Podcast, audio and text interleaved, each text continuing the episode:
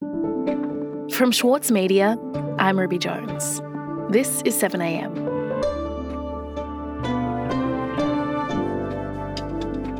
More than in any other election, next month's poll will feature a defining number of independent candidates. They represent a new, well organised reaction against the major parties. For the Liberals, they also represent a threat that may one day see the party split. Today, contributor to the monthly magazine, Margaret Simons, on the independents who could go on to hold the balance of power. It's Monday, April 4.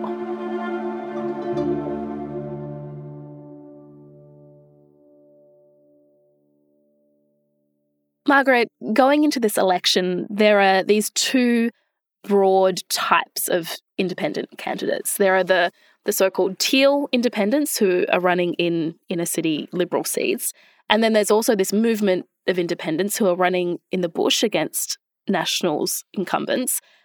Let's talk about the first group though. So can you tell me about some of these inner city independents? Who are they? I'm Zoe Daniel, and I'm your community backed independent candidate for Goldstein. We have Zoe Daniel, a former ABC journalist who's running in Goldstein, taking on the Liberals' Tim Wilson. I'm Kylea Tink, and I'm running as the independent candidate for North Sydney because I believe we need to change the climate in Canberra. This federal election, I'm asking you to put me as your number one at the ballot box. We have Kylea Tink in North Sydney, who is taking on Trent Zimmerman. And we have Allegra Spender in Wentworth running against Dave Sharma. Hi, I'm Allegra Spender, and I'm your independent candidate for Wentworth. I'm a CEO, I grew up here, I went to school here, and now I'm raising my family in this beautiful environment we all call home. And then more broadly, we have uh, a member of the Chaney family, Kate Chaney, running in Western Australia. You may have received one of these scary flyers in your letterbox from the Liberal Party telling you that I'm not actually independent. Well, I am. And, you know, I could go on a lot because there's dozens of them. Uh, Climate 200, which is the funding organisation for some of these teal blue independents, is now backing 18 candidates, and there's many more than 18. Mm-hmm. And then there are the independents who are running in the seats held largely by Nationals members. Can you tell me a bit about them, who you spoke to? Okay, so some of the independents who are running against uh, mainly National Party safe seats, typically they're coming from farming backgrounds. They've got involvement in local councils or in local agricultural organisations and are fed up really with the National Party in their view, not representing the interests of people in the lower Murray Darling Basin.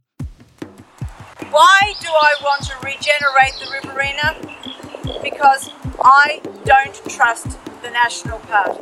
Penny Scott in Riverina, that's Michael McCormack's seat, the former leader of the National Party.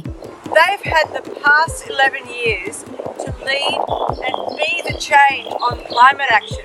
Penny Ackery is a teacher She's taking on the Minister for Industry, Angus Taylor, in Hume, which is a, an enormous electorate. Rob Priestly in Nicholls, which is the second safe, safest Conservative seat in the country. He says that the area of northern Victoria and the Riverina have been shortchanged by the Murray Darling Basin Plan and by water trading. Why did you decide to stand as, as, an independent for the federal seat of Nicholls? It's a really interesting time in federal politics our community is really vulnerable to some of the changes that will come with climate change. He thinks the National Party has proved itself not up to the job of managing a big social, economic, and environmental change of that kind. And he sees climate change as an even bigger social, economic, and environmental challenge. And the thing that really probably got under my skin was when I thought about the last time that this government uh, tried to tackle a, a, major environmental reform. It was the Murray Darling Basin Plan. And now, whether or not they can win, we'll have to wait and see. But again, these are not silly candidates; they're respected local people. Right. So it sounds like some of these candidates they would be a real threat then to the Nationals. So how did that happen? How did the Nationals become vulnerable to challenges from these independents? Well, I think it was a huge mistake for the National Party to think that Barnaby Joyce was a vote winner. He may be in a couple of seats in northern New South Wales and Queensland, but when I was writing my quarterly essay on the Murray Darling Basin plan, I travelled the whole length and breadth of the Murray Darling Basin, and I think I only found one person who would say anything nice about Barnaby Joyce and his time as water minister. So uh, I think he's been a, a negative for the National Party. I think the National Party is increasingly seen as having favoured northern cotton growers over southern, more diverse farming sectors, and um, also favouring mining interests over farming interests. Right. And broadly speaking, these two groups are being linked together. So, what is it that unifies these independents in the cities and the regions? I think, as I say, climate change is the key issue that links all of them, the only issue really that links all of them. And the fact that all the political parties, the Greens, Labor, National Party, Liberal Party, have all failed to come up with a credible plan of action on climate change. Know, the Greens voted down the CPRS, the Abbott government destroyed the emissions trading scheme arrived at under the Gillard government. Kevin Rudd dropped the policy rather than fighting an election on it. I mean, you can sheet that home to all the political parties have failed in significant ways. So that's the key issue, and that is an issue of these times and this moment.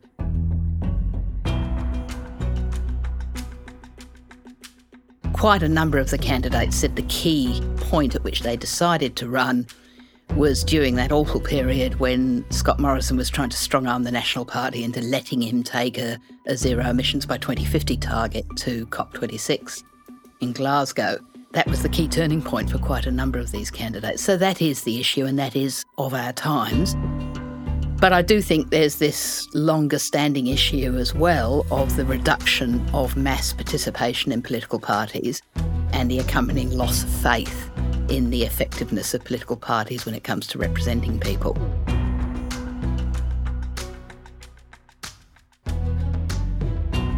We'll be back after this.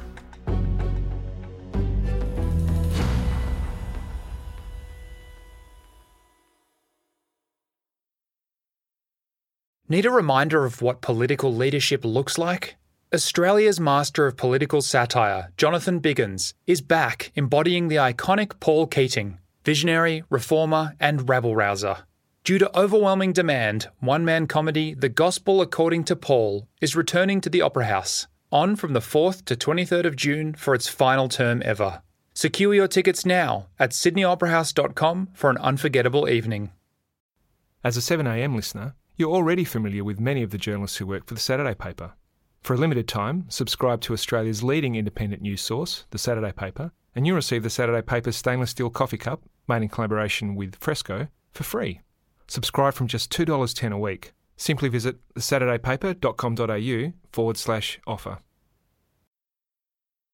Margaret, the independents that we're talking about, they're obviously not a united movement, but taken as a whole, what kind of impact could they have on our politics? Yeah, well, of course, that does depend partly on whether they got the balance of power. It really does. But let's assume that we have a substantial crossbench, but it doesn't hold the balance of power. It still changes the ecology of Parliament quite a lot, and we've seen that already. This is an extraordinary moment, I think, in the history of the House of Representatives. For example, Helen Haines with her bill on the ICAC, you know, that shifted the whole conversation, I think. That we can have a vote of 66 64 in favour of bringing on debate of the most important bill that this nation needs, and we were defeated on a technicality. Um, and certainly, I think, succeeded in shifting Labor's policy on that issue. We saw with the religious discrimination bill just recently Rebekha Sharkie moving, as an independent, moving the key amendments. Whilst I'm very pleased to see that there would be an amendment to protect gay students, I'm horrified to see that it doesn't extend to children who identify as transgender which enabled Labor to sort of wriggle out of its wedged position. Labor, in other words, managed to effectively kill the bill without actually opposing it, which was a bit of strategic smarts, but wouldn't have been possible without the role of an independent. More than horrified, I'm utterly distressed by this exclusion, so I can't begin to think how the children themselves or their parents feel. The fact that it was an independent who moved those amendments made it easier for Liberal Party members to cross the floor And of course, they might not have crossed the floor if they weren't facing this upswell of socially progressive independents in their seats. So, you know, the presence of a crossbench in Parliament changes the ecology, already has changed the ecology in really quite significant ways. Taking a step back, Margaret, what does it say to you that the biggest potential upsets this election are coming from a series of independents rather than from a party? Is it a sign that people don't see a way to effect change through the party system? Yeah, well, the thing that really struck me when I was researching this, you know, over and above the candidates, was the volunteers. Most of these campaigns, certainly the ones that have a real chance of success, are fueled by dozens, if not hundreds, of volunteers who are giving hours and hours of free labour and, in some cases, considerable expertise as well. I mean, these are often professional people. Now, once upon a time, if people like that had wanted to get involved in politics or had thought there was a need for change, the most likely course for them to take would have been to join one of the political parties in areas like North Sydney and Wentworth, probably would have been the Liberal Party.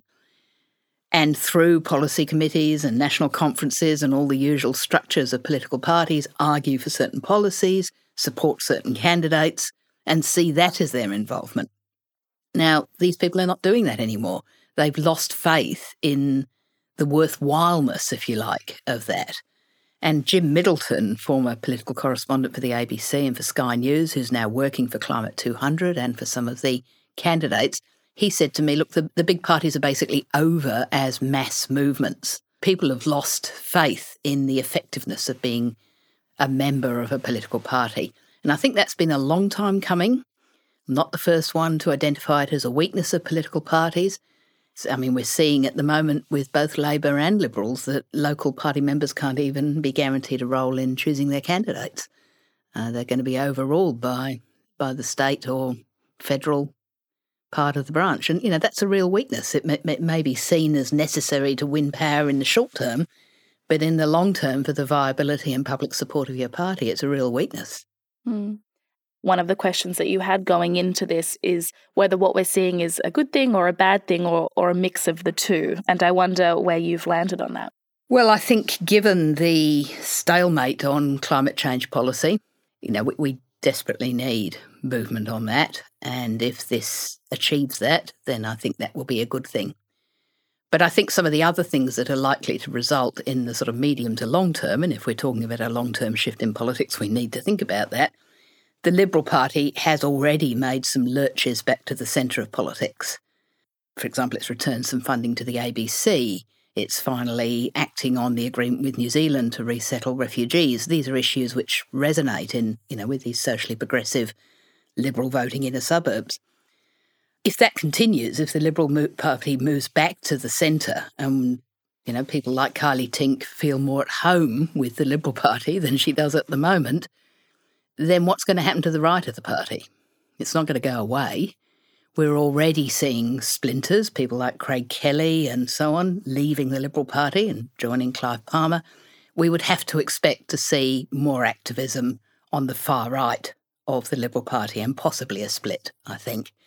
You know, and in the long run, that may be something that we're feeling very concerned about. So it's a complex phenomenon. It will have complex outcomes.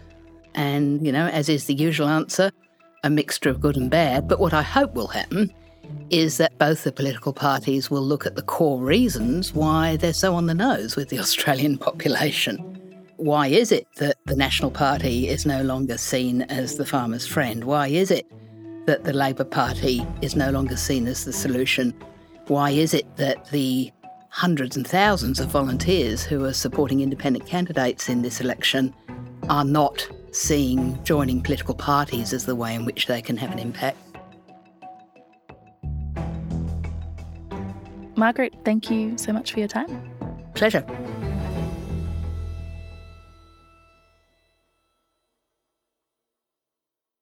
You can find Margaret Simon's essay, The Balance of Power, on the cover of the latest issue of the monthly.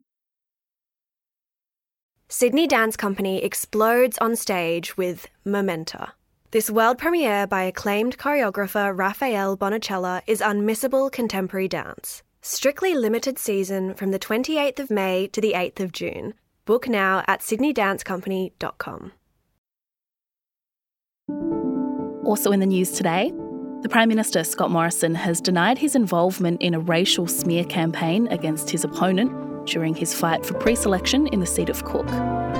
Statutory declarations, first published by the Saturday paper, show that Morrison told pre selectors his opponent was actually a Muslim and that a Lebanese candidate would damage the party's chances after the Cronulla riots.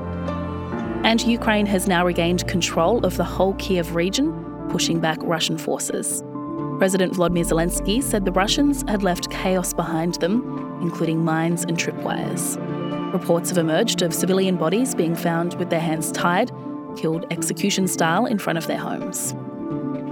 I'm Ruby Jones. This is 7am. See you tomorrow.